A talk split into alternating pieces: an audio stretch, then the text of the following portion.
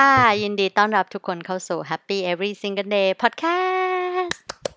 กลับมาแล้ว ที่นี่เป็นสถานีเรียนรู้การใช้ชีวิตไปด้วยกัน ให้ความสุขเติบโตมากขึ้น จนทุกวันคือวันสุขของคุณค่ะ สามารถติดตามเพิ่มเติมได้ที่เพจ Facebook และ IG Happy Every Single Day ค่ะวันนี้ episode 4 แล้วกลับมาอีกครั้ง จะพาทุกคนมารู้จักกับความโสดกันหน่อยนึง ไหนลองนับดูสิว่าคุณโสดมากี่ปีละ และคุณคิดว่าโสดกี่ปีเนี่ย ถึงจะเรียกว่านาน แนวนิ้วขึ้นมานับสิหนึ่งถึงสองปี หรือเก้าถึงสิบปี หรือโสดมาตั้งแต่เกิดนี่ตามอายุเลยนะ เรียกว่านานได้หรือยัง เชื่อว่านานในความคิดของแต่ละคนเนี่ยก็แตกต่างกันไปนะ แต่เหตุผลที่โสดนานนี่สิ ไม่ค่อยจะต่างกันสักเท่าไหร่เลย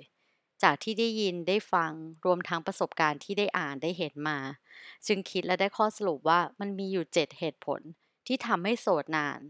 มีอะไรกันบ้างลองมาฟังกันเลย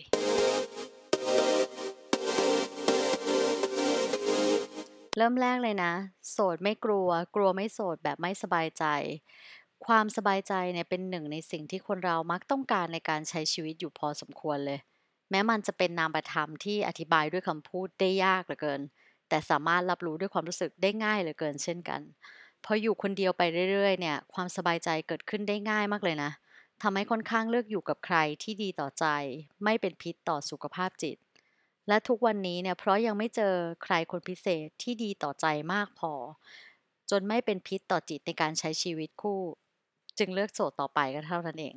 ต่อมาเลยนะ ไม่ลังเลที่จะชัดเจนในความรู้สึก ใช่ก็ครบ ไม่ใช่ก็จบ ไม่ปล่อยให้ค้างคาสูญเสียเวลากันและกันต่อไป พอคนโสดซื่อสัตย์ต่อความรู้สึกตัวเองมากขึ้นน่ะก็เริ่มชัดเจนมากขึ้นแล้วว่า ใครคือคนที่ใช่หรือไม่ใช่ เมื่อรู้สึกไม่ใช่ ก็ไม่ลังเลที่จะตัดใจไม่ไปต่อ แต่กับคนที่ใช่ดีๆ มันพูดยากมากเลยนะว่าแบบ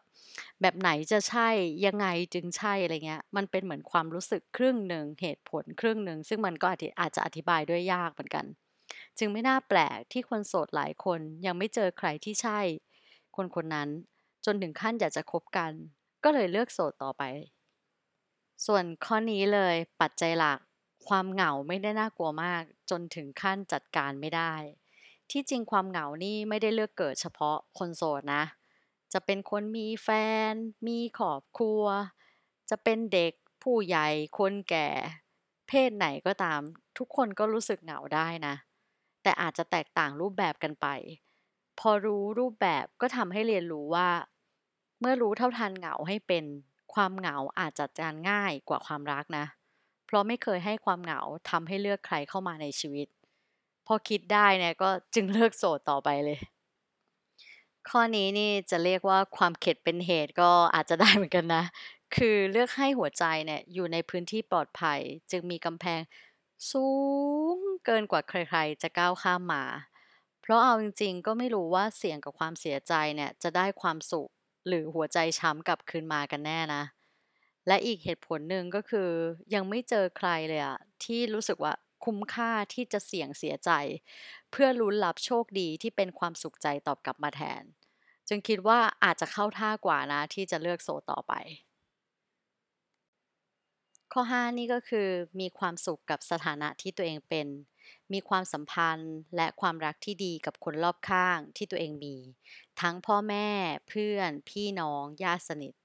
เมื่ออยู่คนเดียวเป็นเนี่ยก็เรียนรู้ว่าความรักไม่ได้มีรูปแบบเดียวนะ มันมีหลากหลายรูปแบบมากเลยอะพอได้รู้จักว่ามีความรักในรูปแบบอื่นๆ ที่ดีและจริงใจจากคนที่รักเราจากใจจริง โดยไม่หวังอะไรตอบแทนเลยเนี่ย ก็ได้เห็นคุณค่าความรักรูปแบบอื่น จนพึ่งพาความรักแบบแฟนน้อยลงไปมากเลยอะจึงยังคงโสดต่อไปเหมือนทุกวันนี้ อีกข้อหนึ่งก็คือให้ความสนใจและเน้นใส่ใจกับสิ่งที่เพิ่มคุณค่าให้ตัวเอง ทั้งด้านพัฒนาความคิด บุคลิกภาพ ให้ตนเองดูดีทั้งทัศนคติภายในจิตใจ และภาพลักษณ์ที่ดีงามภายนอก พอไม่ได้มีเป้าหมายหลักในการตามหาคู่ชีวิตอย่างเดียวแล้วไงเนี่ย ชีวิตส่วนใหญ่จึงเน้นสนใจใส่ใจกับอะไรที่ดีมีประโยชน์กับตัวเองได้มากขึ้น จึงเลือกโสดต่อไปก็เท่านั้นเอง นี่เป็นข้อสำคัญที่สุด และน่าจะเป็นหัวใจหลักที่คนส่วนใหญ่ถึงได้โสดกันเยอะแยะมากมายขนาดนี้ เพราะ ไม่เจอสักทีคนที่เรารัก เป็นคนคนเดียวกันกับคนที่รักเรา ก็อย่างที่รู้ๆเนอะมันไม่ง่ายเลยที่จะใจตรงกัน เคมีตรงกัน รู้สึกใช่เหมือนกัน แถมยังโสดในเวลาเดียวกันอีกด้วย ถ้าจะมีความรักทั้งทีเนี่ย ให้รู้สึกแค่ฝ่ายเดียว มันก็ดูจะไม่ค่อยน่าเสี่ยงสักเท่าไหร่เนาะเพราะยังไม่เคยเจอใครที่ต่างคนต่างถูกใจ ถูกที่ถูกเวลาพร้อมที่จะสามารถสานสัมพันธ์กันต่อไปได้ จึงเลือกโสดต่อไป ดีกว่านะ ฟังแล้วเป็นไงบ้างคงเห็นภาพชัดเจนมากขึ้นเลยเนาะว่าทำไมหลาย ๆ คนจึงยังคงสถานะโสดมาถึงตอนนี้สำหรับใครนะที่โดนถามบ่อย ๆ ว่าทำไมยังโสดทำไมไม่มีแฟนทำไมอย่างโน้นทำไมอย่างนี้ เกี่ยวกับความโสดนะ